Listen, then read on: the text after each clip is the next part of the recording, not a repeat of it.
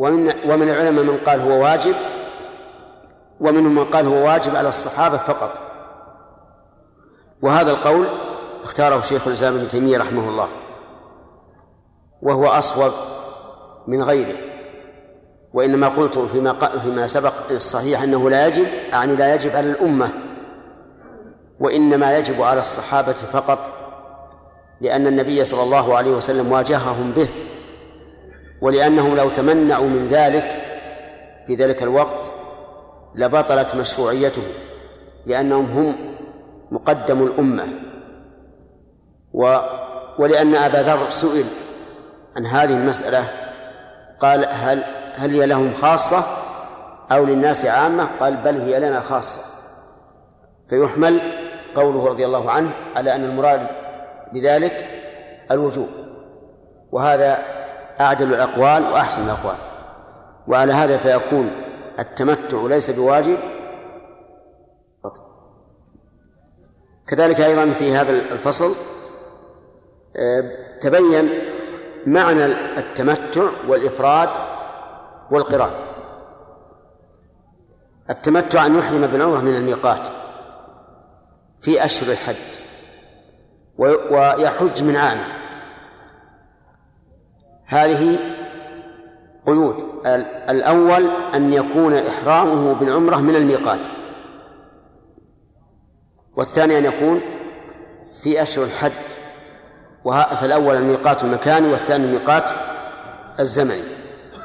وعلى هذا لو أحرم بالعمرة في آخر يوم من رمضان وأداها ليلة العيد.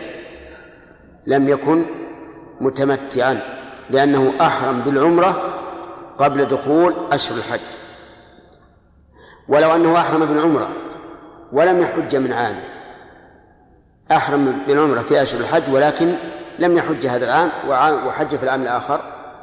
فليس بمتمتع لأنه لم يحرم بالحج في عامه.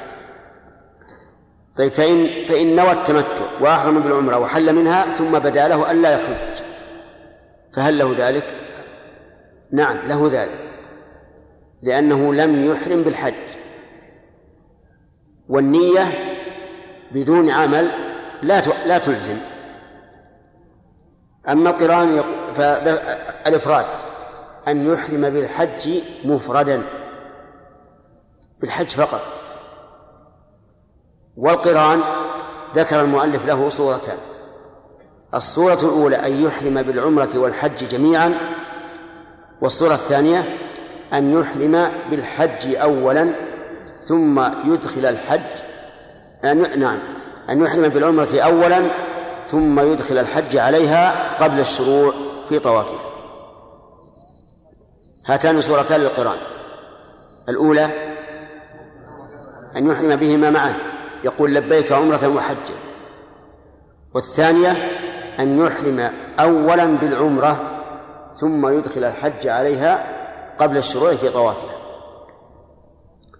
أما دليل الأول دليل الصورة الأولى فهو أن النبي صلى الله عليه وعلى آله وسلم أتاه آت وقال صل في هذا الوادي المبارك وقل عمرة وحجة وفي لفظ عمرة في حجة. هذا قران أحرم بهما معا. وأما دليل الصورة الثانية فهو حديث عائشة أنها أحرمت بالعمرة ثم حاضت في أثناء الطريق قبل أن تطوف فأمرها النبي صلى الله عليه وسلم أن أن تحج. وظاهر الحال أن هذه الصورة لا تصح إلا عند الضرورة إذا تعذر على الحاج أن أن يطوف. لكن العلماء أجمعوا أنه جائز سواء كان ذلك لعذر أو أو لغير عذر. بقي صورة ثالثة. ذكر المؤلف أنها لا تصح وهو أن يدخل العمرة على الحج. يعني أي أن يحرم أولا بالحج ثم يدخل العمرة على الحج. فهل يكون قارنا؟ في هذا للعلماء قولان. القول الأول ما مشى عليه المؤلف وهو أنه لا يكون بذلك قارنا بل هو باق على إفراده. ولم يذكر دليلا وإنما ذكر تعليلا. والثاني أنه يصح إدخال العمر على الحج ويكون بذلك قارنا. واستدلوا بأن النبي صلى الله عليه وسلم أحرم أولا بالحج ثم جاءه آت فقال قل عمرة وحجة فأدخل العمرة على الحج. وهذا يحتاج إلى آه، تقديم مسلمات آه، ربما نذكرها. لكنه قول ليس ببعيد إذ أن تعليل المؤلف لا يكفي في المنع. تعليلها أنه يقول إدخال العمرة على الحج لا يستفيد به الحاج عملا زائدا. ووجه ذلك أن عمل المفرد وعمل القارن واحد.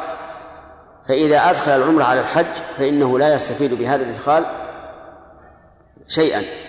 لأن لا يستفيد زيادة العمل. لكن لو أحرم بالعمرة ثم أدخل الحج عليها وهي الصورة الثانية للقرآن فإنه يستفيد. ما الذي يستفيده؟ لا يستفيد زيادة الأعمال. لأنه لو لو اقتصر على العمرة لكان يكفيه أن يطوف ويسعى ويقصر أما لما أدخل الحج عليها صار لا بد أن يقف بعرفة وبمزدلفة ويرمي الجمرات ويبيت بمنى. فاستفاد بإدخال الحج على العمرة استفاد إيش؟ زيادة العمل. لكن هذا قد يقال إنه فرق غير مؤثر وأن الرسول عليه الصلاة والسلام قال إنما الأعمال بالنيات وإنما لكل امرئ ما نوى. وهو إذا طاف بعد إدخال العمرة على الحج سينوي الطواف عنهما وإذا سعى سينوي السعي عنهما. وبناء على ذلك يتبين لأنه لا بأس من إدخال العمرة على الحج. ويصير بذلك قارنا فيكون للقرآن كم صورة؟ ثلاث صور. الأولى أن يحرم بهما معا والثانية أن يحرم بالعمرة أولا ثم يدخل الحج عليها قبل الشروع في طوافها. والثالث أن يحرم بالحج أولا ثم يدخل العمرة عليه اشترط المؤلف رحمه الله في الصورة الثانية أن يدخل الحج عليها قبل الشروع في طوافها. وقال بعض أهل العلم بل ولو بعد الشروع في طوافها. واختاره كثير من العلماء أنه يصح إدخال الحج على العمرة ولو بعد الشروع في طوافها بل ولو بعد السعي ما دام لم يتحلل. انتبهوا وهذه مسألة خطيرة مسألة خطيرة ما هي هينة؟ أضرب لكم مثلا يتبين بها خطورتها أنه لو طاف للعمرة ثم تبين أن طوافه غير صحيح لكنه طاف وسعى وقصر. لا السعي تبين أن السعي غير صحيح طاف للعمرة أولا طوافا صحيحا ثم طاف ثم سعى للعمرة وقصر وتحلل. وتبين أن السعي غير صحيح إما لنقص الشوط أو لغير ذلك من الأشياء المبطلة له. ثم أحرم بالحج ثم أحرم بالحج واستمر وانتهى منه. فعلى ما ذهب إليه المؤلف يكون حجه غير صحيح. يكون حجه غير صحيح. لماذا؟ لأنه أدخل الحج على العمرة بعد الطواف. وإدخال الحج على العمرة بعد الطواف لا يصح إلا من كان معه هدي كما سنذكر إن شاء الله. وعلى قول الثاني يكون حجه صحيحا ويكون قارنا. يكون قارنا. وعلى هذا فلا يلزمه إلا طواف الإفاضة والسعي. السعي يلزمه لأن هذا السعي تبين أنه غير صحيح. فيلزمه السعي. ولا شك أن هذا فرق أن هذا فرق عظيم بين القولين. والقول الثاني قد يتعين القول به أحيانا فيما لو أتى إنسان جاهل وأدخل حج على العمرة وهو لا يعلم أن العمرة فاسدة ثم يمضي إلى مثل إلى بلده ويتكلف ويشق عليه. إذا قلنا حجك غير صحيح معناه أن أن فريضة الإسلام لم تسقط عنه إذا كان إذا كان فريضة. البحث الثالث.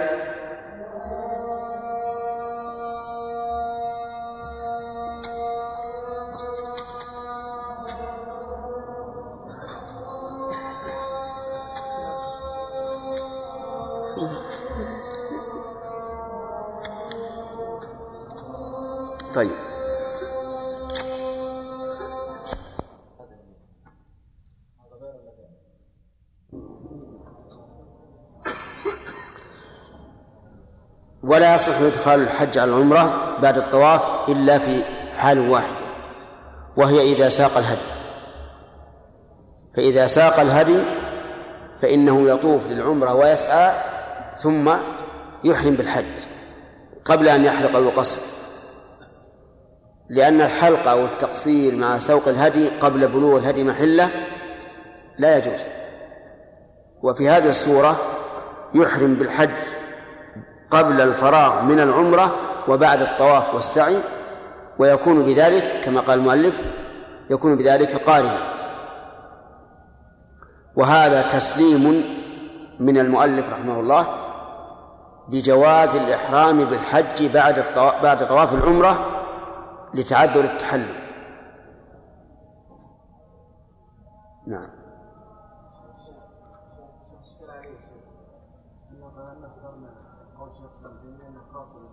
نعم.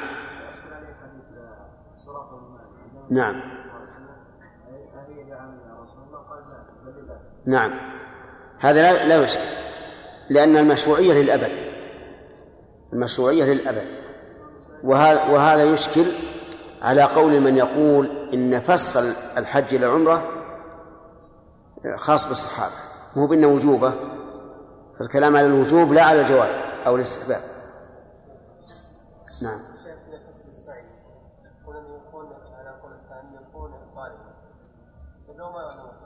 لو إيش؟ لو وإن لم ينوي وإن لم ينوي ما دام أحرم بحج على عمرة قبل قبل انتهائها فهو قارئ. نعم؟ إيه لابد الإفاضة على كل حال بيطوف سواء كان قارنا أو مفرد أو متمتع. نعم؟ بن داود. ورد على النبي صلى الله عليه وسلم آه، علي بن أبي طالب وابن موسى الاشعري وكلاهما احرم كما احرم النبي صلى الله عليه وسلم نعم. وامر علي بان يبقى على احرامه وابا موسى ان يحل نعم. نعم. مع ان النبي صلى الله عليه وسلم ساق الهد ويكفي كان لعلي آه، موسى أي لكن النبي عليه الصلاة والسلام لم يشرك أبا موسى. السبب إن علي بن أبي طالب من آل البيت. فهو ابن فهو ابن عمه وزوج ابنته. نعم. يعني ما يجوز ان ان يعطيه لابي موسى لا يجوز لكن ما أراد الرسول أن يعطيه. نعم. فصل. وأفضل الأنساك التمتع لما روى جابر أنه حج مع رسول الله صلى الله عليه وسلم وقد أهلوا بالحج مفردا فقال لهم حلوا من إحرامكم بطواف بالبيت ومن الصفا والمروة. إيش؟ فقال؟ فقال حلوا من إحرامكم بطواف بالبيت ومن الصفا والمروة. وبين وبين الصفا. لا لا تصحيح وبين الصفا والمروة. فقال لهم حلوا من إحرامكم بطواف بالبيت وبين الصفا والمروة وقصروا وأقيموا حلالا. حتى إذا كان يوم التروية فأهلوا بالحج واجعلوا, واجعلوا التي قدمتم بها قدمتم. واجعلوا التي قدمتم بها متعة.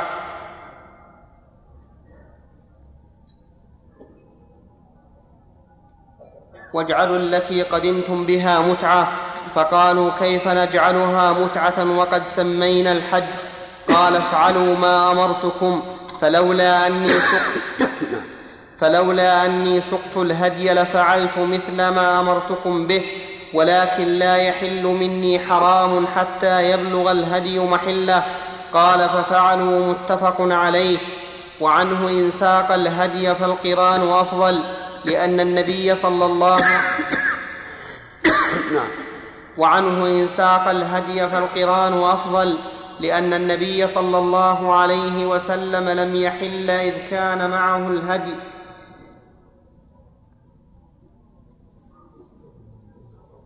نعم. كيف؟ إذ كان. إذ كان. إذ. وقد روى أنس أن النبي صلى الله عليه وسلم قرن بين الحج والعمرة متفق عليه والأول أصح لقول النبي صلى الله عليه وسلم لو استقبلت من أمري ما استدبرت ما سقت الهدي ولحللت فيدل هذا على فضيلة المتعة وقد روى عمر وعلي وسعد وابن عمر وحفصة, وحفصة وعائشة وعمران بن حسين رضوان, رضوان الله عليهم أن النبي صلى الله عليه وسلم كان متمتعا وإنما منعه الحل سوق الهدي. ومعنى حديث أنس أن النبي صلى الله عليه وسلم أدخل الحج على العمرة حين امتنع عليه الحل منها ثم بعد التمتع الإفراد لأنه يأتي بنسكين كاملين. نعم. ثم بعد التمتع الإفراد لأنه يأتي بنسكين كاملين والقارن يقتصر على عمل الحج ثم القران بعدهما. الله المستعان ذكر المؤلف رحمه الله أن الأفضل التمتع. مطلقا حتى وان ساق الهدي فالتمتع أفضل. لكن ماذا يصنع إذا كان قد ساق الهدي ثم أتى بالطواف والسعي؟ وهو متمتع. ماذا يصنع؟ نقول له احرم بالحج. احرم بالحج. وتكون متمتعا. وهذا القول يناقض قوله في في الفصل الذي قبله إنه يكون قارنا. ودائما الأقوال الضعيفة تتناقض. فنقول كيف يصح أن نسميه متمتعا وهو لم يتمتع بما أحل الله طرفة عين. لأننا قلنا له من حين أن تطوف وتسعى فتلبس بإحرام الحج قبل أن تحل. فأين التمتع؟ ولذلك الرواية الثانية عن الإمام أحمد هي المتعينة وهي التي يدل عليها الدليل أنه إن ساق الهدي فالقران فالقران أفضل لتعذر التمتع في حقه. إذ لا يمكن أن يحل بعد بعد الطواف والسعي. وأظن القيل معنى. فالصواب أنه إذا ساق الهدي فالقرآن أفضل. بل لو قيل إنه متعين في هذه الحال لكان له وجه. لماذا؟ لتعذر التمتع. لأن التمتع غير ممكن مع سوق الهدي. طيب. لكن يبقى النظر هل الأفضل أن يسوق الهدي ولا يتمتع أو أن يترك الهدي ويتمتع؟ ما أعجلكم. نعم. الرسول عليه الصلاة والسلام ساق الهدي ولم يتمتع. ولم يترك الهدي حتى يتمتع. ثم إن في سوق الهدي من إظهار الشعائر ولا سيما فيما سبق لما كان يسيرون على الجمال وعلى الأرجل من إظهار الشعائر ما لم يكن فيما له ساق. أليس كذلك؟ ثم فيه أيضا من نفع الفقراء والحديث الآن هذا عن زمن سبق. أي في سوق الهدي من نفع الفقراء ما لا يوجد إذا لم يسق فالواقع أن المسألة فيها احتمال. أن يكون سو... أن نقول له سق الهدي واقرن. أو نقول لا تسق الهدي وتمتع. والغريب أن المؤلف رحمه الله استدل بفعل النبي صلى الله عليه وسلم على أن التمتع أفضل ولو ساق الهدي. استدل بأن النبي صلى الله عليه وسلم لم يحل. وزعم أن الرسول عليه الصلاة والسلام كان إيش؟ متمتعا. لكن منعه من الحل سوق الهدي. ولكن القول المتعين ما قاله بالنسبة لحج الرسول عليه الصلاة والسلام ما قاله الإمام أحمد. قال لا أشك أن النبي صلى الله عليه وسلم كان قارنا والمتعة أحب إلي هذا كلام الإمام أحمد. فإن قال قائل ما تقولون فيما ذكره المؤلف؟ عن عمر وعلي وسعد وابن عمر وحفصة وعائشة وعمر بن حصين أن النبي صلى الله عليه وسلم كان متمتعا. قلنا معنى تمتعه؟ أنه تمتع بترك إحدى السفرتين لأنه حصل له عمرة وحج في سفر واحد. ولو فرقهما لكان يأتي لكل واحد بسفر. فهو في الواقع متمتع كما أن المتمتع الذي يأتي بالعمرة ويبقى إلى الحج متمتع أيضا. فالصواب المتعين ما ذهب إليه الإمام أحمد أن النبي صلى الله عليه وسلم كان قارئا ويجاب عن تسميته متمتعا في بعض ألفاظ الصحابة بأحد أمرين إما أن يقال إنه تمتع بسقوط إيه؟ إحدى السفرتين. وإما أن التمتع في لسان الصحابة ليس هو التمتع المعروف في لسان الفقهاء. وأن التمتع في لسان الصحابة هو الجمع بين النسكين في سفر واحد مطلقا. طيب ما ما الذي يلي التمتع؟ يقول يليه يليه الإفراد. يليه الإفراد. وعلل ذلك بأنه يأتي بالنسكين كاملين. ويعني هذا أن المفرد إذا حج اعتمر بعد الحج. أن المفرد إذا حج اعتمر بعد الحج. وهذا فيه نظر. لأن العمرة بعد الحج لم تكن معروفة عند السلف. ولم تقع إلا في قضية واحدة معينة. ومن المعلوم أن الصحابة منهم المفرد ومنهم القارن ومنهم المتمتع فهل الذين أفردوا خرجوا إلى الحل وأتوا بالعمرة بعد الحج؟ لا. ولهذا يكون تعليل المؤلف رحمه الله بأنه يأتي بنسكين كاملين يكون تعليلا عليلا. ونقابله بأن القارن يمتاز عن المفرد بحصول نسكين اقتدى فيهما بمن؟ بالنبي صلى الله عليه وعلى آله وسلم. وبأن القارن يحصل منه هدي لأن القارن عليه هدي كالمتمتع وهذا زيادة على المفرد. فالصواب أن أن الأفضل التمتع ثم القران وإن لم يسق الهدي ثم الإفراد. هذا هو الصواب في في هذه المسألة. نعم. ما جاء السؤال؟ ما جاء السؤال؟ طيب. فصل. ويستحب للقارن والمفرد إذا لم يكن معهما هدي أن يفسخا نيتهما بالحج وينويا عمرة مفردة. ويحلا من إحرامهما بطواف وسعي وتقصير ليصيرا متمتعين لحديث جابر ويروى عن إبراهيم الحربي أنه قال قال سلمة بن شبيب لأحمد بن حنبل يا أبا عبد لمن؟ لأح... لأحمد بن حنبل. نعم.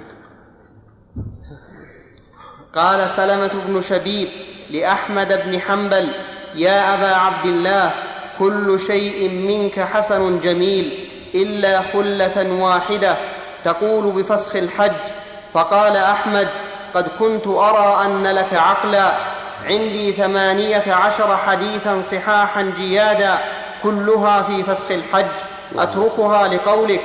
فأما من ساق الهدي فليس له ذلك للحديث.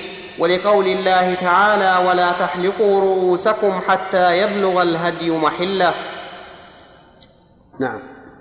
آه، في هذا الفصل بين المؤلف رحمه الله أنه يستحب للقارن والمفرد أن إذا لم يكن معهما هدي أن يحول الإحرام إلى عمرة ليصير متمتعين. فأما إن كان معهما هدي فقد علمتم أنه لا يمكن ذلك لأن من معه الهدي لا يمكن أن يتحلل إلا متى؟ حتى يبلغ الهدي محله. وفي قوله رحمه الله ليصير متمتعين دليل على أنه لو فسخ الحج مفردا أو القران ليتخلص من ذلك ويذهب إلى أهله فإنه لا يحل له هذا. فهمتم؟ يعني مثلا إنسان ذهب إلى مكة وأحرم بالحج مفردا. لكن لما رأى الزحام والمشقة قال أحول هذا الحج إلى عمرة ثم أطوف وأسعى وأقصر وأرجع إلى أهلي. فهل يحل ذلك؟ لا. وإنما يحل لمن أراد أن يحج ليصير متمتعا. ووجه الحل في هذه المسألة أولا أمر الرسول عليه الصلاة والسلام بذلك وثانيا أنه ينتقل من مفضول إلى إلى أفضل أي من قران أو إفراد إلى تمتع. وأما من فسخ نية الحج أو القران ليهرب فهذا لم يتحول من مفضول إلى أفضل بل تهرب مما يلزمه من إتمام الحج والعمرة حيث قال الله تعالى وأتموا الحج والعمرة لله. وانتبهوا لهذه القضية لأن بعض الناس يفعل يعني قصد إني رجل جاء محرما بالحج ثم لما رأى الزحام الشديد جعله عمرة ورجع إلى أهله. يقول هذا حرام عليه. ولا يحل. طيب. فإن كان معهما هدي فلا فلا يحل أن يفسخ المتعة إلى قران أن يفسخ الإفراد والقران إلى عمرة. لتعذر إيش؟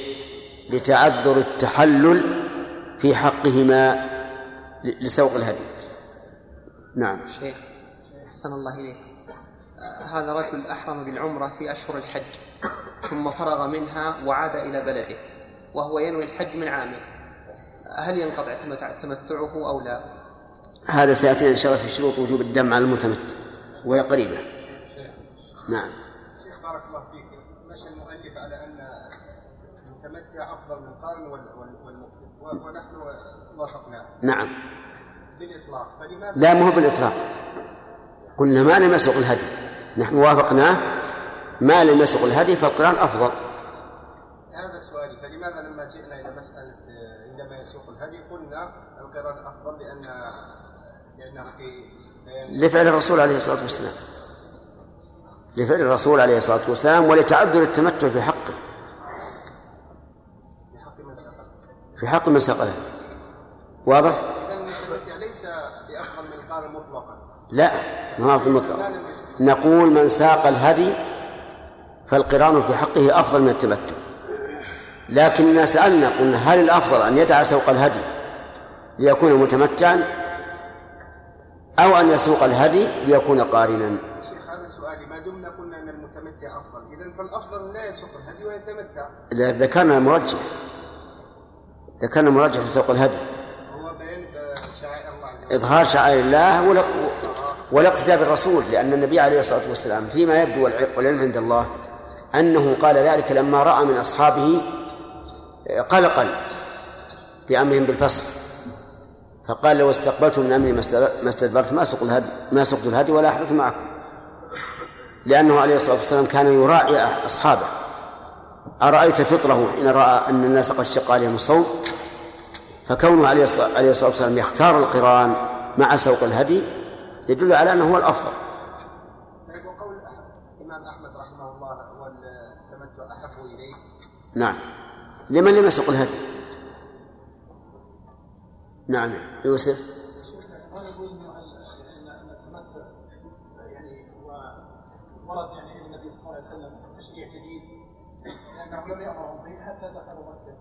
لا لا.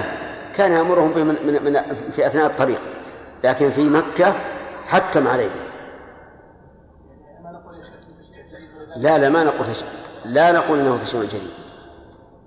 نقول الرسول يعلم هذا لكنه وكان يأمرهم من أول الأمر. كما ذكر ابن القيم في زاد المعاد من أول الأمر يأمرهم. نعم. فصل. ثلاثة؟ طيب. ويجب على المتمتع دم لقول الله تعالى فمن تمتع بالحج إلى ال... فمن؟ عندي خطأ يا شيخ. فمن تمتع بالعمرة. إيه، عندي خطأ أنا. خطب المطبعي أي نعم. إيه، عدل.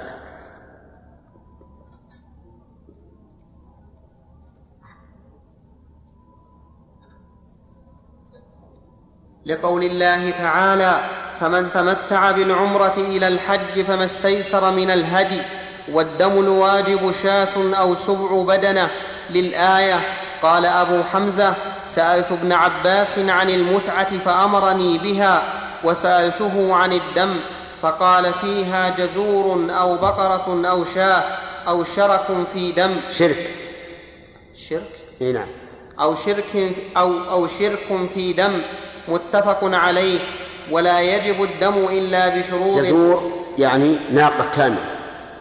بقرة كاملة.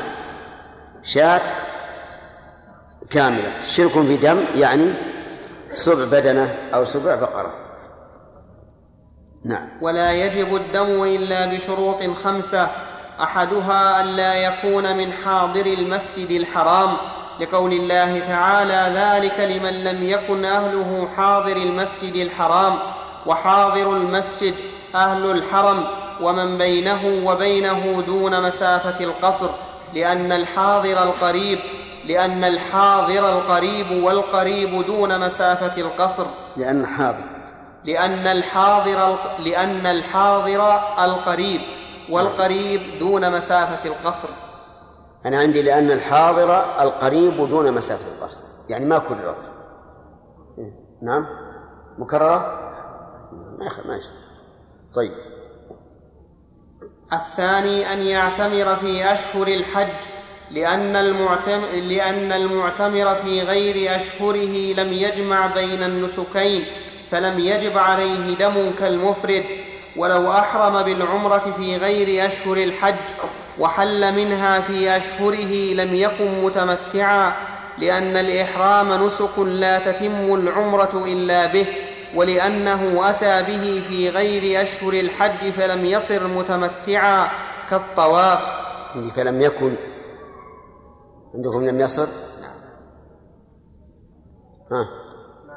ما هي لم يكن؟ اي طيب ماشي. اللي عندي فلم يكن. نعم. الثالث أن يحج من عامه فإن أخر الحج إلى عام آخر لم يكن متمتعا لأن المتمتع بالعمرة إلى الحج يقتضي الموالاة بينهما ولم يوال فأشبه المعتمر في غير أشهر الحج. الرابع أن لا يسافر بينهما سفرا يقصر فيه لما روي عن عمر رضي الله عنه أنه قال إذا اعتمر في أشهر الحج ثم أقام فهو متمتع فإن خرج ثم رجع فليس بمتمتع. ولأنه إذا سافر لزمه الإحرام من الميقات أو من حيث انتهى إليه فلا يترفه بأحد السفرين فأشبه المفرد الخامس أن يحل أن يحل أن يحل من عمرته أن يحل من عمرته فإن أدخل عليها الحج لم يجب دم فإن؟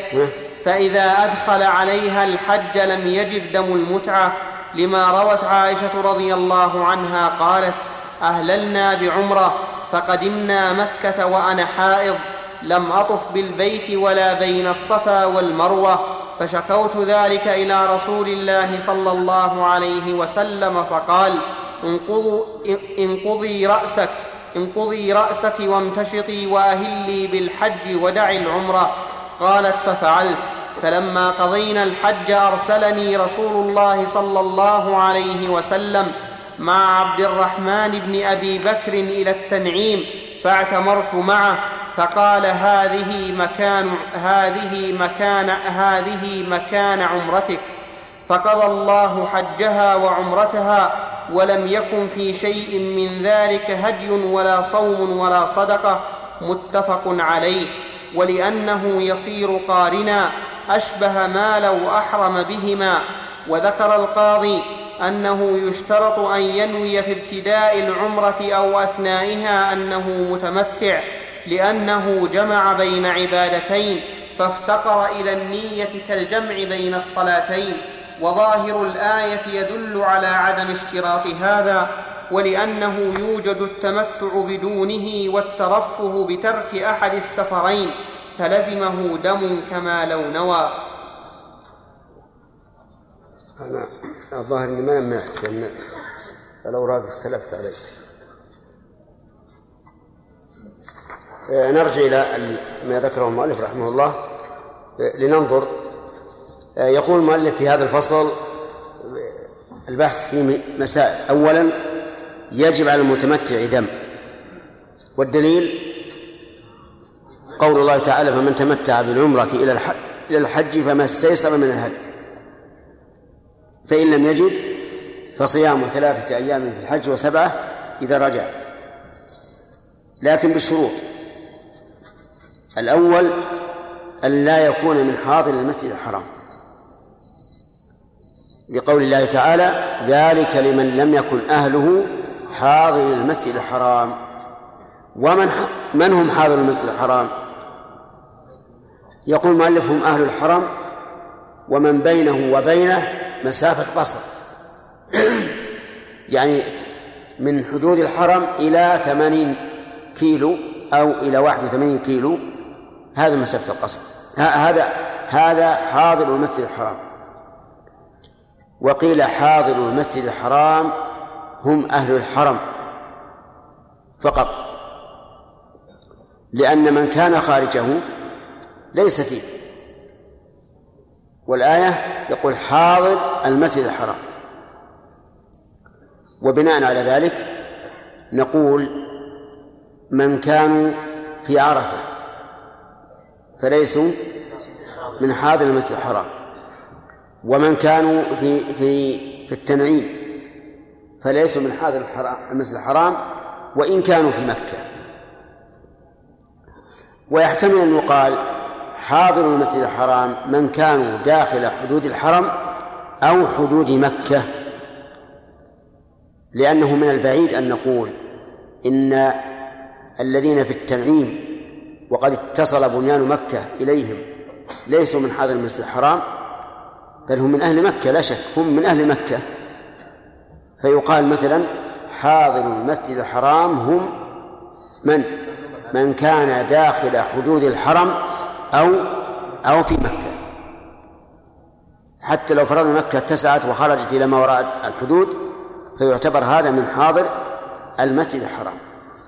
لأن مكة ولو يعني اتسعت فإن أهلها يعتبرون أهلا لها وحاضرون. وإلا لقلنا إن من خرج من الحرم إلى أطرف مكة الذي خارج الحرم لقلنا أن هذا مسافر. يحل له أن يقصر وهو وليس كذلك. فالأقرب أن أهل أن حاضر المسجد الحرام هم من كان داخل حدود الحرم أو داخل حدود مكة. طيب. الشرط الثاني أن أن يعتمر في أشهر الحج. يعني أن يجمع بين العمرة والحج في أشهر الحج. فإن اعتمر قبل دخول أشهر الحج وأتى بحج فقط فليس بمتمتع. الدليل قوله تعالى فمن تمتع بالعمرة إلى الحج فما استيسر من الهدي وهذا يدل على أنه لولا هذه العمرة لم يحصل له تمتع بل كان باقيا على إحرامه. ولا يمكن أن يبقى على إحرام الحج إلا إذا أحرم بالحج في أشهر الحج على القول الراجح. وبهذا نعرف أنه لا بد أن تكون العمرة في أشهر الحج. نعم. يقول رحمه الله فإن لم نعم. فإن أحرم بالعمرة الشرط الثالث أن يحج من عامه. لقوله فمن تمتع بالعمرة إلى الحج. وهذا يدل على أن الحج لولا هذا التمتع لبقي محرما ولا يمكن أن يحرم هذا العام ولا يحج إلا ولا يؤدي الحج إلا في العام الثاني. لأن الحج أشهر معلومات وهذا يدل على أنه لا بد أن يحج في عامه. فإن أحرم بالعمرة في أشهر الحج ولكن لم يحج في عامه فليس بمتمتع واضح. الشرط الرابع أن لا يسافر بينهما سفر قصر. وللعلماء في هذه المسألة ثلاث أقوال. القول الأول ما ذهب إليه المؤلف أن لا يسافر بينهما مسافة قصر سواء إلى بلدها أو غير بلده. وعلى هذا فإذا حج رجل من أهل من أهل المدينة متمتعا. وخرج من مكة إلى الطائف. ثم عاد من الطائف محرما بالحج. فليس فليس بمتمتع. وذلك لأنه سافر بينهما مسافة قصر. وإذا لم يكن متمتعا فليس عليه دم. والقول الثاني أنه يكون متمتعا ولو سافر بين العمرة والحج مسافة قصر ولو إلى بلده. وعلى هذا فإذا تمتع بالعمرة فإذا أحرم بالعمرة في أشهر الحج ثم عاد إلى بلده ثم رجع من بلده محرما بالحج فهو على هذا القول متمتع. والقول الثالث أنه متمتع مطلقا حتى ولو سافر إلى بلده. نعم. لا القول الثاني ذكرنا. الأول أنه إذا سافر مسافة قصر فليس بمتمتع سواء سافر إلى بلده أو غيره. القول الثاني أنه إن سافر إلى بلده ثم عاد محرما بالحج فليس بمتمتع وإن سافر إلى غير بلده فهو متمتع. فمثلا إذا إذا حج الإنسان من أهل المدينة ثم خرج إلى الطائف بعد العمرة ورجع من الطائف محرما بالحج فهو على هذا القول متمتع لأنه لم يسافر إلى بلده.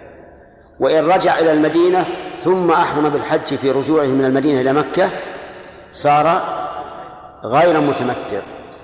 طيب وإذا كان من أهل الرياض فأتى بالعمرة في أشهر الحج ثم ذهب بعد العمرة إلى المدينة ورجع منها محرما بالحج. فهو متمتع على هذا القول الثاني. وعلى القول الأول ليس بمتمتع. أما القول الثالث فيقولون هو متمتع بكل حال. حتى وإن رجع إلى بلده وأحرم بالحج من ميقاته. والصواب القول الوسط أنه إذا رجع إلى بلده ثم عاد من بلده محرما بالحج فليس بمتمتع. ووجه ذلك أنه أنشأ للحج سفرا إيش؟ مستقلا عن الأول. مستقلا فلم يكن فلم فلا يصح بناء الحج على العمرة. وهذا هو الثابت عن عمر رضي الله عنه وابنه أنه إذا رجع إلى دويرة أهله فليس بمتمتع وإلا فهو متمتع. طيب. انتهى؟ نعم. لو الخامس يا شيخ لا ما ما يمدينا انتهى الوقت يقول يلا يا سامي. إيش؟ نعم. إلا بلى هو اشترطه المؤلف نعم. اشترط أن يحرم من الميقات. إحنا ما كملنا الشروط نعم إلى طواف الوداع؟ إي نعم يلزمه أن يطوف الوداع لأن العمرة انفصلت عن الحج عبد الله عوض يعني انه لو احرم يعني ليله العيد لا يعني أو فاي ليله العيد هذه كيف؟ الفطر ولا عيد الأضحى؟ ها لا عيد الفطر. إي نعم. لا إحنا قلنا لو أحرم قبل غروب الشمس ليلة العيد. قبل غروب الشمس إي نعم ثم أدى العمرة ليلة العيد. إي نعم. عادل في حديث؟ عندكم أسئلة؟ نعم. طيب شيخنا احسن الله اليكم قد اجبتم على أكثر الاسئله من خلال الدرس. طيب. نعم هي يعني أسئلة قليلة في نفس الفصول التي قرات وأخرى عامة في الحج. نعم العامة في الحج أجلوها حتى يأتي وقتها إن شاء الله إن شاء الله. نعم شيخنا آه، ه- السؤال ان ال- هل ي- الذي يحج قارنا هل يجوز ان يحج الشخص قارنا وهو لم يسق الهدي؟ نعم الصحيح أنه يصلح أنه يجوز أن يحرم قارنا وإن لم يسق الهدي لحديث عائشة فمنا من أهل بحج ومنا من أهل بعمرة ومنا من أهل بحج وعمرة الله. نعم. آه، شيخنا ما فهمنا نقطة وهو إذا أحرم بالعمرة ثم جاء يعني ثم لم من نفس العام نعم. كان متمتعا ولم يحج. لا فليس فليس بمتمتع. ليس ولا عليه وليس عليه دم؟ وليس عليه دم. لأنه أتى بعمرة مفردة وحج مفرد كل واحدة في عام. آه، إذا أتى شيخنا في بالعمرة في أشهر الحج وبقى في آه، مكة ولم تكن نيته أن تكون للحج. فهل يجوز بعد ذلك أن يجعلها للحج ويكون متمتع؟ نعم. هذه تنبني على أنه هل يشترط نية التمتع أو لا؟ والظاهر أنها شرط. يعني بمعنى لو أنه أحرم بالعمرة في أشهر في أشهر الحج على أنه لن يحج هذا العام. ثم بدا له فحج فالصحيح أنه مفرد وليس عليه هدي. لأن قوله تعالى فمن تمتع بالعمرة إلى الحج يدل على القصد وأنه قصد أن يتمتع إلى الحج. نعم. الله شيخنا في غير الحج هل يجوز أن ننسخ من الأشرطة التي كتب عليها أن حقوق الفرد محفوظة؟ وهل يتغير الحكم إذا كان النسخ للتوزيع آه، أي للدعوة وليس للتجارة؟ الظاهر لأنه إذا كان النسخ يعني على وجه خاص شخصي أنه لا بأس. وأما إذا كان للاتجار مثل أن ينسخ آه، محل تسجيل هذه الأشرطة فإنه لا يجوز لما في ذلك من الاعتداء على حق أخيه. أما طالب يبي ينسخ من طالب فلا بأس.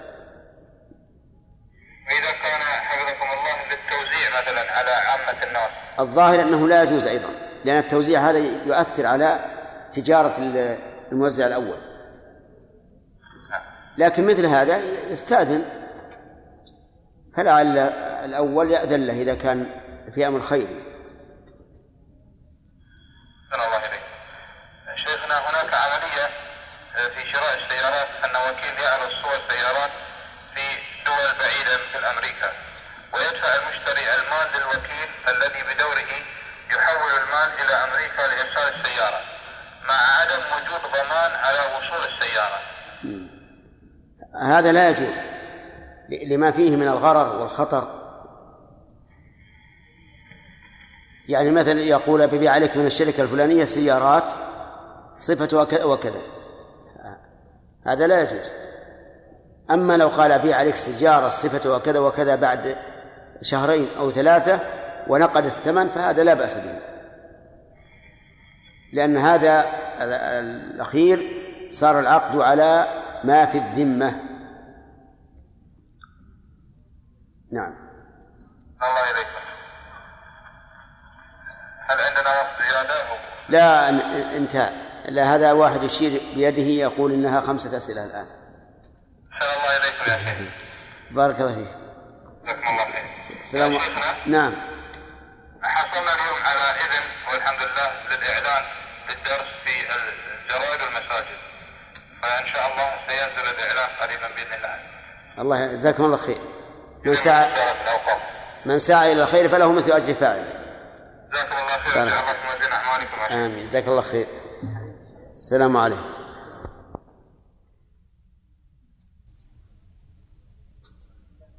تقول عندنا عندنا مصرف إسلامي.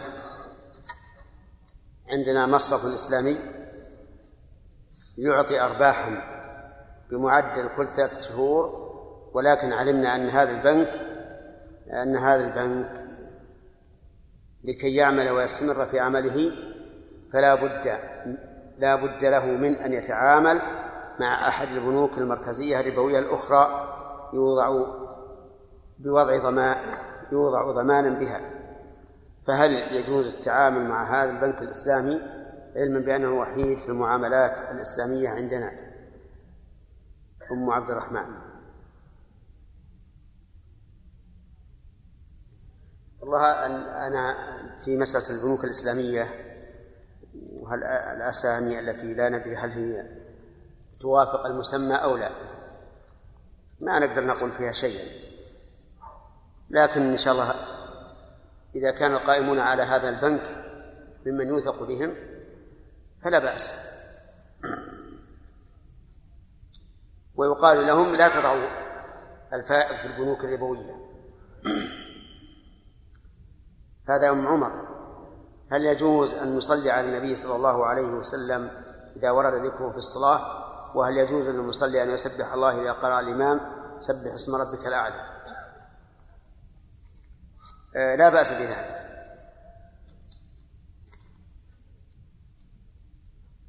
الثالث عبد الله القار عبد إيه هنا عبد الله القارحي. نعم. يقول نسأل عن رجل عن رجل حج العام الماضي ورمى في اليوم الأول وحلق وتحلل ثم أتى في اليوم الثاني فرمى الجمرة الوسطى والصغرى سويا بأربعة عشر حجرا لأنه مشغول بعمل حكومي. وقد تأول بآية فمن تعجل في يومين فلا إثم عليه. كذلك لم يطوف وذلك تكاسلا مع العلم أنه من أهل مكة. طيب في اليوم الأول آه، رمى وحلق وتحلل طاف طواف الإفاضة ولا لا؟ طيب. أتى في اليوم الثاني فرمى الجمرة الوسطى والصغرى يعني بدأ بالوسطى أخل بالترتيب. طيب وش معنى سويا؟ يعني آه، جمع اليومين بيوم؟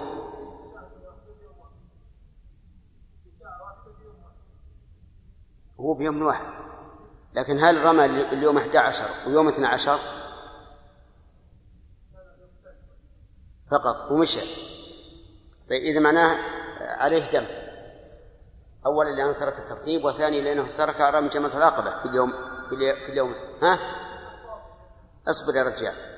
عليه دم من أجل الرمي أما الطواف وهو طواف طواف الإفاضة فأخبره بأنه لا يزال على ما بقي من إحرامه. يعني هو تحلل التحلل الأول وأما الآن فلم يتحلل التحلل الثاني. فعليه أن يتجنب زوجته وعليه أن يذهب إلى مكة عليه أن يذهب إلى مكة ثم يحرم بعمرة من الميقات ويطوف ويسعى ويقصر ثم يطوف طواف الإفاضة. ثم أيضا خوفه بالله كيف الآن لك عشرة شهور؟ ما سألت عن دينك. نعم. ليلة واحدة ما تضر يعني ما فيها إلا قبضة من طعام أو ما أشبه ذلك. الليلة المقبلة إن شاء الله نبي نجعلكم تلينون عن الدرس إن شاء الله تعالى. أما ليلة الخميس فنرجو أن نكون هنا. أفهمتم؟ أي نعم. ما لأحد يشعر لأن ما ما أشوف أحد الآن يقول فلان مشغول. نعم. يعني معناه أنه جائر في الحكم؟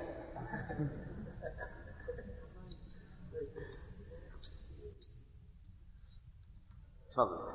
بسم الله الرحمن الرحيم. الحمد لله رب العالمين. وصلى الله وسلم وبارك على عبده ورسوله نبينا محمد وعلى آله وصحبه أجمعين.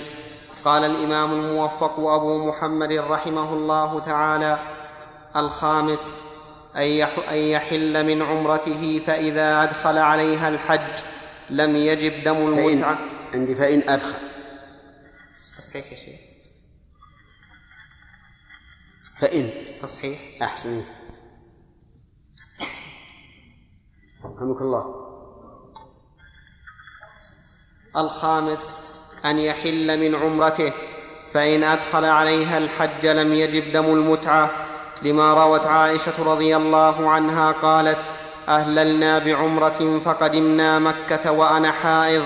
لم أطف بالبيت ولا بين الصفا والمروة فشكوت ذلك إلى رسول الله صلى الله عليه وسلم. فقال انقضوا فقال انقضي رأسك وامتشطي واهلي بالحج ودع العمرة. قالت ففعلت. فلما قضينا الحج أرسلني رسول الله صلى الله عليه وسلم مع عبد الرحمن بن أبي بكر إلى التنعيم فاعتمرت معه فقال هذه مكان عمرتك فقضى الله حجها وعمرتها ولم يكن في شيء من ذلك هدي ولا صوم ولا صدقة متفق عليه ولأنه يصير قارنا أشبه ما لو أحرم بهما وذكر القاضي أنه يشترط أن ينوي هذا الشرط الخامس أن يحل من عمرته. فإن لم يحل من عمرته فإنه ليس بمتمتع. ولهذا قال لم يجب عليه دم المتعة. ثم هل يجب عليه دم القران؟ نقول إن كان أدخلها قبل الشروع أدخل الحج على العمرة قبل الشروع في طوافها فإيش؟ فصحيح. وعليه دم القران. وإن كان بعد الشروع في طوافها فإحرامه بالحج لا يصح على المذهب وإذا لم يصح صار معتمرا فقط. إلا إذا كان معه الهدي فإنه يصح أن يدخل الحج على العمرة ولا بعد الطواف ويصير إيش؟ يصير قارنا ويصير قارنا. نعم.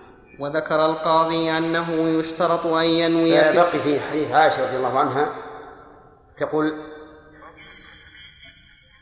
أهللنا بعمرة فقدمنا مكة وأنا حائض لم أطف بالبيت ولا بين الصفا والمروة متى كان حيضها؟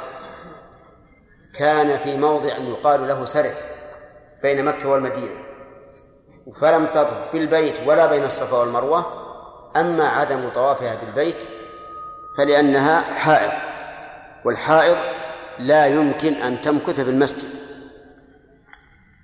والدليل على هذا أن النبي صلى الله عليه وعلى آله وسلم أمر النساء أن يخرجن يوم العيد وأمر الحيض أن يعتزلن المصلى.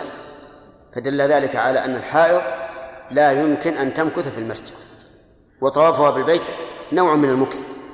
وأما السعي فهي لم تسعى لأنها لم تطف والسعي بعد الطواف في العمرة. ولا يصح أن يقدم السعي على العمرة على على الطواف في العمرة. وإنما رخص في الحج. على خلاف في ذلك.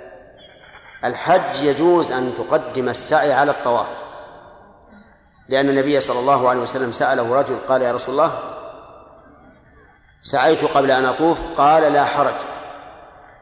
وأما العمرة فلا يصح تقديم السعي فيها على الطواف. ومن قاسها على الحج فقد أبعد النجعة لظهور الفرق التام بين الحج والعمرة. آه، أولا أنه لا قياس في العبادات. يعني في هيئاتها وصفاتها لا يمكن أن يقاس أن يجري القياس لأنها تعبدية توقيفية. ثانيا أنه لو قدم السعي على الطواف في العمرة اختلت لأنه ليس فيها إلا ركنان فقط وهما الطواف والسعي والإحرام. فإذا قدم السعي على الطواف صار هذا انقلابا مغيرا تغييرا تاما بخلاف الحج. ثالثا أن أن الأنساك يوم العيد في الحج كثيرة كثيرة. فكان من يسر هذا الدين أن يرخص للناس في التقديم والتأخير لأنه سيفعل يوم العيد خمسة أنساك الرمي والنحر والحلق والطواف والسعي. فلو ألزم الناس بالترتيب بينها لكان في ذلك نوع من الحرج والمشقة ولكن رخص لهم في أن يقدموا بعضها على بعض. فإن النبي صلى الله عليه وعلى آله وسلم ما سئل يوم العيد عن شيء قدم ولا أخر إلا قال افعل ولا حرج. لذلك لا يصح قياس العمرة على الحج بهذه الوجوه كم؟ الثلاثة. وإن كان روي عن بعض السلف جواز تقديم السعي على الطواف في العمرة إذا كان ناسيا. ولكن الذي يظهر لي من الأدلة أنه لا يصح تقديم السعي على الطواف في العمرة ولو كان ناسيا نعم. وذكر القاضي أنه يشترط أن ينوي في ابتداء العمرة أو أثنائها أنه متمتع لأنه جمع بين عبادتين فافتقر إلى فافتقر إلى النية كالجمع بين الصلاتين وظاهر الآية يدل على عدم اشتراط هذا ولأنه يوجد التمتع بدونه والترفه بترك أحد السفرين فلزمه دم كما لو نوى. وما ذهب إليه القاضي هو الصواب أنه لا بد من نية التمتع. وليس ظاهر الآية وليس ظاهر الآية كما قال المؤلف رحمه الله كما سنبين إن شاء الله. لكن ما الفرق بين قول القاضي وبين ما ذهب إليه المؤلف؟ الفرق هو أنه لو أن رجلا أتى بعمرة في أشهر الحج وليس من نيته أن يحج وبقي في مكة حتى جاء الحج فحج. فعلى كلام المؤلف يكون متمتعا يلزمه الهدي. وعلى قول القاضي لا يكون متمتعا فلا يلزمه الهدي. لأنه نوى عمرة مفردة لا ينوي التمتع بها إلى الحج فلا يكون متمتعا. وما قاله القاضي رحمه الله هو ظاهر الآية الكريمة لأن الله قال فمن تمتع بالعمرة إلى الحج فما استيسر من الهدي. وكلمة تمتع إلى الحج يدل على أن هناك قصدا ونية أنه لما كان أنه لما كان قدم مكة في أشهر الحج وكان المتوقع أن يحج لأن هذا أشهر الحج. لكنه أتى بالعمرة ليحل منها فيتمتع بها إلى الحج. فظاهر الآية مع القاضي رحمه الله وهو الصواب. ويظهر ويظهر الفرق بين القولين بالمثال الذي ذكرت. نعم. فصل وفي وقت وفي وقت وجوبه روايتان. إحداهما إذا أحرم بالحج لقول الله تعالى فمن تمتع بالعمرة إلى الحج فما استيسر من الهدي. وبإحرام الحج يفعل ذلك فيجب الدم. والثانية إذا وقف بعرفة لأن الحج لا يحصل إلا به وهو معرض للفوات قبله فلا يحصل التمتع. فأما وقت ذبحه فقال أحمد إن قدم مكة قبل ما العشر الفائدة من هذا؟ الفائدة أننا إذا قلنا وقته كذا اعتبر كونه اعتبر كونه قادرا أو غير قادر في في ذلك الوقت. فإذا قلنا إن المعتبر الإحرام بالحج. وأحرم بالحج يوم الثاني. وكان غنيا معه مال. ثم سرق منه المال قبل يوم عرفة. فلما كان يوم عرفة لم يكن معه مال. فعلى هذا فعلى القول بأن المعتبر إحرام بالحج ما الذي يلزمه؟ إيش؟ الهدي. وعلى القول بأن الوقت الوجوب عرفة لا يلزمه وفيه قول ثالث أن. أن المعتبر فجر يوم النحر. لأنه هو هو اليوم الذي يكون به النحر. فعلى كل حال على اختلاف الأقوال يعتبر قدرته على الهدي أو عدم قدرته بحسب هذا هذا الاختلاف. طيب. أما وقت ذبحه؟ فأما وقت ذبحه فقال أحمد إن قدم مكة قبل العشر ومعه هدي نحره عن عمرته لئلا يضيع أو يموت أو يسرق فإن قدم في العشر لم ينحره حتى ينحره بمنى لأن أصحاب النبي صلى الله عليه وسلم قدموا في العشر فلم ينحروا حتى نحروا بمنى. فجوز النحر قبل إحرامه بالحج لأنه حق مال يتعلق بشيئين فجاز تقديم بسببين. تص- ها؟ عندي بسببين. وش بعد؟ وش اللي بينها اللي بعده وش اللي بعده؟ لأنه حق مال يتعلق بشيئين فجاز تقديمه على أحد سببيه كالزكاة. إذن؟ تصحيح.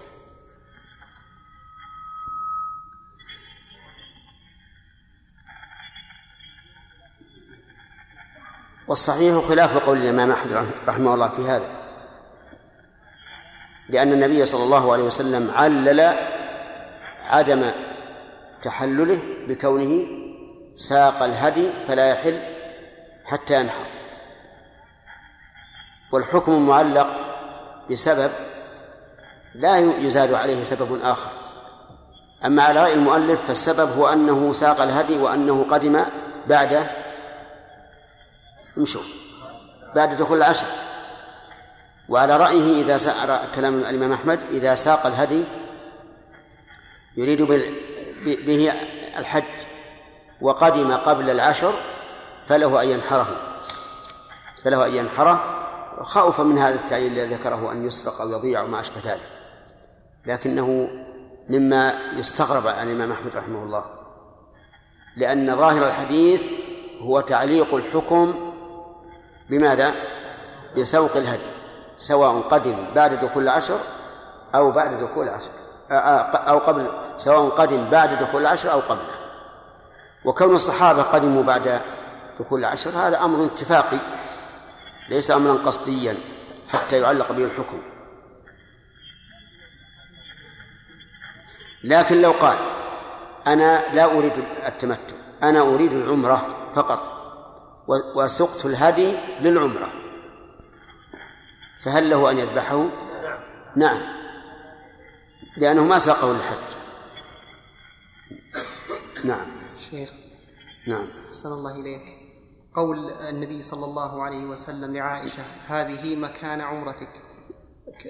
كيف يتفق هذا مع قوله صلى الله عليه وسلم طوافك بالبيت وبالصفا والمروة يسعك لحجك وعمرتك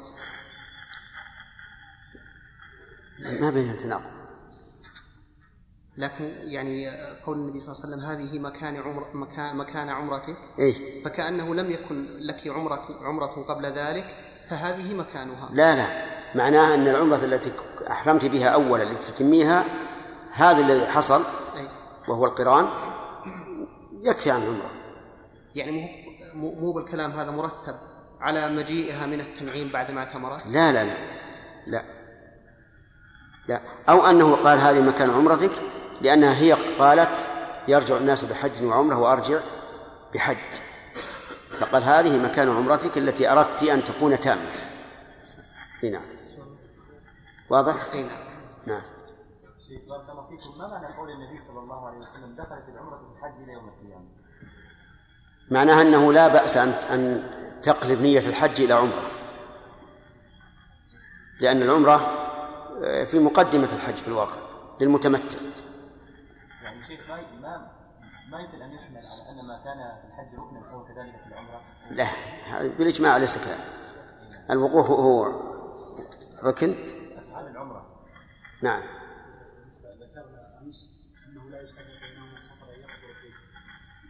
على رأي المؤلف وعلى الراجح.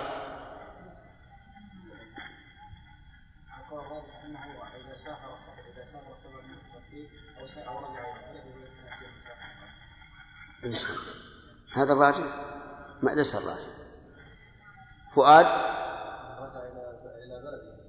نعم. انقطع التمتع. وإن سافر إلى غيره لأنه انقطع ولو كان فوق المسافة. هذا الراجح نعم. طيب. هل إذا كان رجع إلى بلد الله كرجوع طارئ يعني هو عندما أتى في الرابع من ذي الحجة أتى حتى يجلس إلى يوم الثامن ولكن يوجد اليه احتياج طارئ طيب. ويمكن أن يسافر ويرجع في نفس الوقت يعني ما ياخذ معه خمس ساعات. هل نقول أو سوى الطارئ هل نقول إنها متع القضاء؟ ونقول أنهم من المسجد فلا لا انقطع التمتع لا انقطع التمتع نعم. ثلاثة. ثلاثة. فصل. فإن لم يجد الهدي فعليه صوم ثلاثة أيام في الحج وسبعة إذا رجع. لقول الله تعالى فمن لم يجد فصيام ثلاثة أيام في الحج وسبعة إذا رجعتم وتعتبر القدرة في موضعه لأنه مؤقت له بدل. في الآية دليل على أن اسم الموصول يكون للعموم. من أين يؤخذ؟ فمن لم يجد. إذا رجعت مع أن من لفظها مفرد. نعم. وتعتبر القدرة في موضعه لأنه مؤقت له بدل فاعتبرت قدرته في وقته كالوضوء ووقت صيام الثلاثة قبل. وقت. نعم. فاعتبرت قدرته في وقته كالوضوء ووقت صيام الثلاثة قبل يوم النحر لقول الله تعالى في الحج. والأفضل أن يكون آخرها يوم عرفة ليحصل صومها أو بعضه بعد إحرام وإن قدمه على ذلك بعد إحرام العمرة جاز لأنه وقت جاز فيه نحر الهدي فجاز فيه الصيام كبعد, كبعد, كبعد إحرام الحج ومعنى قوله في الحج أي في وقته ولا يجوز نعم. تقديم الآن إذا إذا لم يجد الهدي ولا ثمنه لأن قول الله تعالى فما استيسر من الهدي فمن لم يجد أي لم يجد هديا ولا ثمنه. فصيام ثلاثة أيام في الحج قوله في الحج يفسره حديث ابن عمر وعائشة رضي الله عنهم لم يرخص في أيام التشريق أن يصمن إلا لمن لا يجد الهدي. وعلى هذا فالاختيار أن يكون صومها في أيام التشريق. لأن أيام التشريق أيام حج. أما ما ذهب إليه المؤلف بأنه يصوم قبل الحج ويكون آخرها يوم عرفة فهذا خلاف الحديث الصحيح الذي ثبت عن النبي صلى الله عليه وسلم أنه لم يصم بعرفة وروي عنه أنه نهى عن صوم يوم عرفة بعرفة. لكن الفقهاء رحمهم الله لما قالوا الأفضل أن يكون يوم عرفة اضطروا إلى أمر آخر وهو أن يقدم الإحرام بالحج. بدل من أن يكون اليوم الثامن يجعله في اليوم السابع. وهذا أيضا فيه مخالفة للسنة لأن السنة أن يكون الإحرام بالحج في اليوم الثامن. وعلى هذا فنرى أن أفضل أوقاتها هي الأيام الثلاثة أيام التشريق.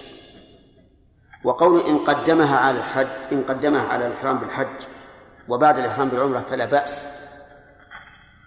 هذا حق لأن قوله ثلاثة أيام في الحج مع قول الرسول صلى الله عليه وسلم دخلت العمرة في الحج يدل على أنه لا بأس أن يصوم هذه الأيام الثلاثة من بعد إحرامه بالعمرة. لكن الغريب من كلام المؤلف رحمه الله أنه قال فإن, قد فإن قدمه على ذلك بعد إحرام العمرة جاز لأنه وقت جاز فيه نحر الهدي فجاز فيه الصيام كبعد الإحرام بالحج. هذا غريب.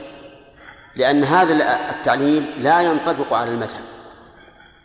إذ أن المذهب أن وقت ذبح هدي التمتع من بعد من بعد صلاة العيد أو قدرها يعني يوم النحر. ولا يجوز أن يقدم على يوم النحر. لكن فيه خلاف بين العلماء إنما كون المؤلف رحمه الله على مذهب الحنابلة الذين يرون أنه لا يجوز أن يقدم ذبح هدي التمتع على يوم العيد ثم يجعله تقديم ثم يجعله علة لجواز تقديم الصيام. هذا من الغرائب.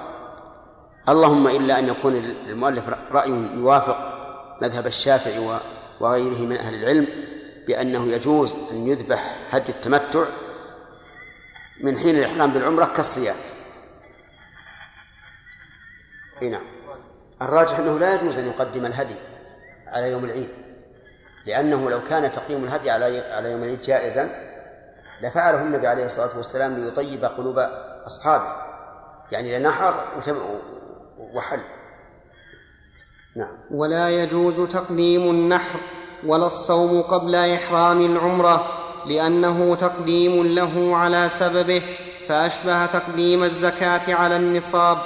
ويصوم السبعة إذا رجع إلى أهله. طيب تقديم الزكاة على النصاب يجوز ولا لا؟ يعني لو أن إنسانا يتوقع أنه سيملك نصابا وليس بيده الآن إلا نصف نصاب فاخرج الزكاة فإنه لا يجزئه لأن هذا تقديم للشيء على سببه. ومثل أيضا لو قدم كفارة اليمين على اليمين فإنه لا يجزئه. طيب لو قدم الزكاة قبل الحول لأنه تقديم للشيء على شرطه دون سببه. وكذلك لو قدم كفارة اليمين على الحنث بعد بعد اليمين أجزى أيضا لأنه تقييم للشيء على شرطه. نعم بعد سببه. وقد أشرنا إلى هذا في منظومة قواعد الفقه. نعم. ويصوم السبعة إذا رجع إلى أهله للآية ولما روى ابن عمر أن النبي صلى الله عليه وسلم قال فمن لم يجد فليصم ثلاثة أيام في الحج وسبعة إذا رجع إلى أهله. متفق عليه. فان صامها بعد حجه بمكة أو في طريقه جاز لأنه صوم واجب جاز تأخيره في حق من يصح منه الصوم فجاز تقديمه كرمضان في حق المسافر ولا يجب التتابع في شيء. طيب، رمضان في حق المسافر هو يجوز يقدمه؟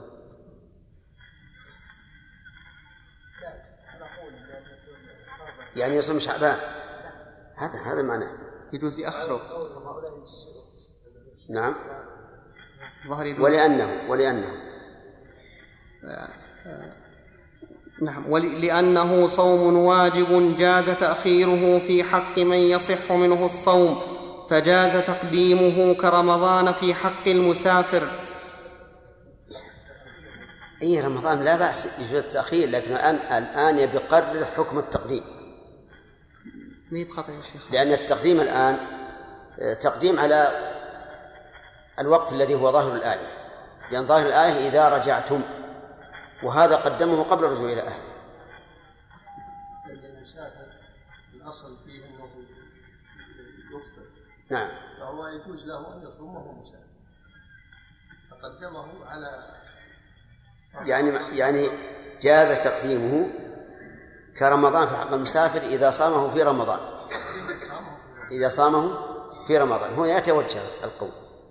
الآن الكلام وجيه. يعني كما يجوز للمسافر أن يصوم في رمضان نعم و ولا يؤخر للقضاء فهذا يجوز. لكن أيضا القياس هذا فيه نظر. لأن صوم المسافر في رمضان صوم في وقته الأصلي وتقديم هدي صوم المتعة تقديم في غير وقته الأصلي لأن وقته الأصلي ما هو؟ إذا رجع إلى أهله إذا رجع إلى أهله. فلذلك لا يصح القياس. وهذا القياس وأشباهه مما يرد علينا كثيرا في كلام المؤلف يسمى قياس الشبه وهو ضعيف جدا في الأقيسة لأنه ليس قياس علة ولا قياس دلالة. قياس الشبه وهو ضعيف لكن إذا قيل إذا قيل ما هو العلة في جواز التقديم؟ يقال العلة في جواز التقديم والله أعلم أن الله تعالى إنما أوجب السبعة عند الرجوع لأنه في السفر قد يحتاج إلى إلى الفطر. كما رخص له في الفطر في رمضان فإذا قدمه فلا حرج لأن تأخيره إلى إلى أهله رخصة. ولا وإلا فإن الأصل أن إيش؟ أن يبادر لأن كفارة واجبة في الذمة فالأصل فيها المبادرة. نعم. إيش؟ والله هو الظاهر. الظاهر إنه جائز. وأن قوله إلى إلى أهل إذا رجعتم يعني من باب الرخصة. على أن بعض العلماء قال إذا رجعتم أي من الحج. لقوله صيام ثلاثة أيام في الحج وسبعة إذا رجعتم أي من الحج. وليس ولكن الصحابة أعلم منا بمراد الله حيث فسروا بأن المعنى إذا رجعتم إذا رجع إلى أهله. نعم. ولا يجب التتابع في شيء من صوم المتعة لأن الأمر به مطلق فلم يجب فلم يجب فلم يجب فلم يجب التتابع فيه كقضاء رمضان فإن لم يصم الثلاثة قبل يوم النحر صام أيام منى في إحدى الروايتين لقول ابن عمر وعائشة رضي الله عنهم لم يرخص في صوم أيام التشريق إلا للمتمتع إذا, إذا لم يجد الهدي والثانية لا يصومها لنهي النبي صلى الله عليه وسلم عن صوم أيام التشريق ويصوم بعد ذلك عشرة أيام وهل يلزمه لتأخيره دم؟ فيه روايتان. إحداهما يلزمه لأنه أخر الواجب من المناسك عن وقته فلزمه دم كتأخير الجمار. والثانية لا يلزمه دم لأنه صوم واجب يجب القضاء بفواته فلم يجب عليه بفواته كفارة كصوم رمضان. وقال القاضي إن أخره لغير عذر لتفريطه لزمه وإن أخره لعذر لم يلزمه وإن أخر الهدي طيب إذن الأقوال كم؟ ثلاثة. أنه يلزمه دم مطلقا والثاني لا يلزمه مطلقا والثالث التفصيل. إن كان أخره لعذر لم يلزمه شيء وإلا لزمه. ولكن قد يقول قائل الرجل إنما صام لأنه لا يجد الهدي فكيف تلزمونه بدم؟ الجواب أنه يبقى في ذمته يبقى في ذمته أو يقال على ما سيأتي أن من لم يجد الدم الواجب لترك واجب فعليه صيام عشرة أيام فعلى هذا القول يلزمه على هذا التقدير يلزمه كم؟ أن يصوم عشرين يوما نعم لا الصحيح أنه إذا إذا إذا أخرها لعذر فلا شيء عليه كما لو أخر رمضان عن وقته وإذا أخرها لغير عذر فهو آثم ويعصي. وإن أخر الهدي الواجب لعذر من ضياع نفقة ونحوها فليس عليه إلا قضاؤه كسائر الهدي الواجب. وإن أخره لغير عذر ففيه روايتان إحداهما لا يلزمه إلا قضاؤه لذلك. والثانية عليه هدي آخر لما روى, لما روي عن ابن عباس أنه قال من تمتع فلم يهد إلى قابل يهدي هديين ولأنه من نسك مؤقت فوجب بتأخيره دم كالرمي.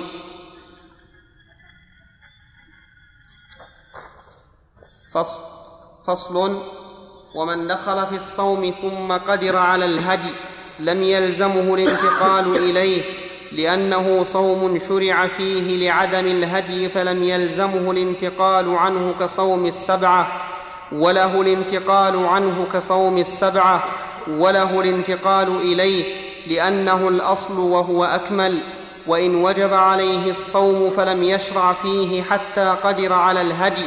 ففيه روايتان. إحداهما لا يلزمه الهدي لأن الصوم استقر عليه أشبه الشارع فيه. والثانية يلزمه لأنه وجد المبدل قبل شروعه في البدل أشبه الواجد له حال الوجوب. والظاهر أنه لازم الانتقال إلى الهدي بعد استقرار الصوم. لكن في الغالب أنه أيسر له. الغالب أنه أيسر له من الصيام لأنه تبرأ به ذمته حالا وهو واجد غني. فأما إذا شرع في الصوم مثل أن يكون صام الأيام الثلاثة قبل أن يخرج إلى عرفة ثم رزقه الله مالا بعد ذلك فإنه لازم هو أن أن ينتقل. لأنه شرع في البدن نعم. يا شيخ في ولكن لم القدوم نعم. ظاهر الحديث آه، الجواز حتى وإن لم يدخل القلوب نعم. من يسأل الآن؟ ما السنة في لبس الإحرام؟ هل هو من البيت أو من الميقات؟ إيش؟ لبس الإحرام. لا إذا إذا إذا اغتسل. عند الميقات وتجرد ونعم إذا ولبس الماء الإحرام. وهل من السنة أن يغتسل من البيت ويلبس الإحرام ثم إذا وصل الميقات لا لا ليس من السنة. وهذا ليس موضع يا جماعة. اللي مهو في نفس درس نتركوه هذا تقدمنا نعم. فصل ويجب على القارن دم لأنه يروى عن ابن مسعود وابن عمر رضي الله عنهما ولأن القرآن نوع تمتع فيدخل في عموم الآية ولأنه ترفه بترك أحد السفرين فلزمه دم كالمتمتع ويشترط ويشترط ألا يكون من حاضر المسجد الحرام وحكمه حكم دم المتعة فيما ذكرنا. وحكمه. وحكمه حكم دم المتعة فيما ذكرنا. هذا هو الذي عليه جمهور العلماء. أن القارن عليه هدي كالمتمتع وذهب بعض أهل العلم إلى أنه ليس عليه ليس عليه هدي لأنه يخالف المتمتع بأن المتمتع تمتع بحل بين العمرة والحج فلزمه الهدي شكرا لله على ذلك وأما القارن فلم يحصل له هذا. وهذا هو ظاهر الآية.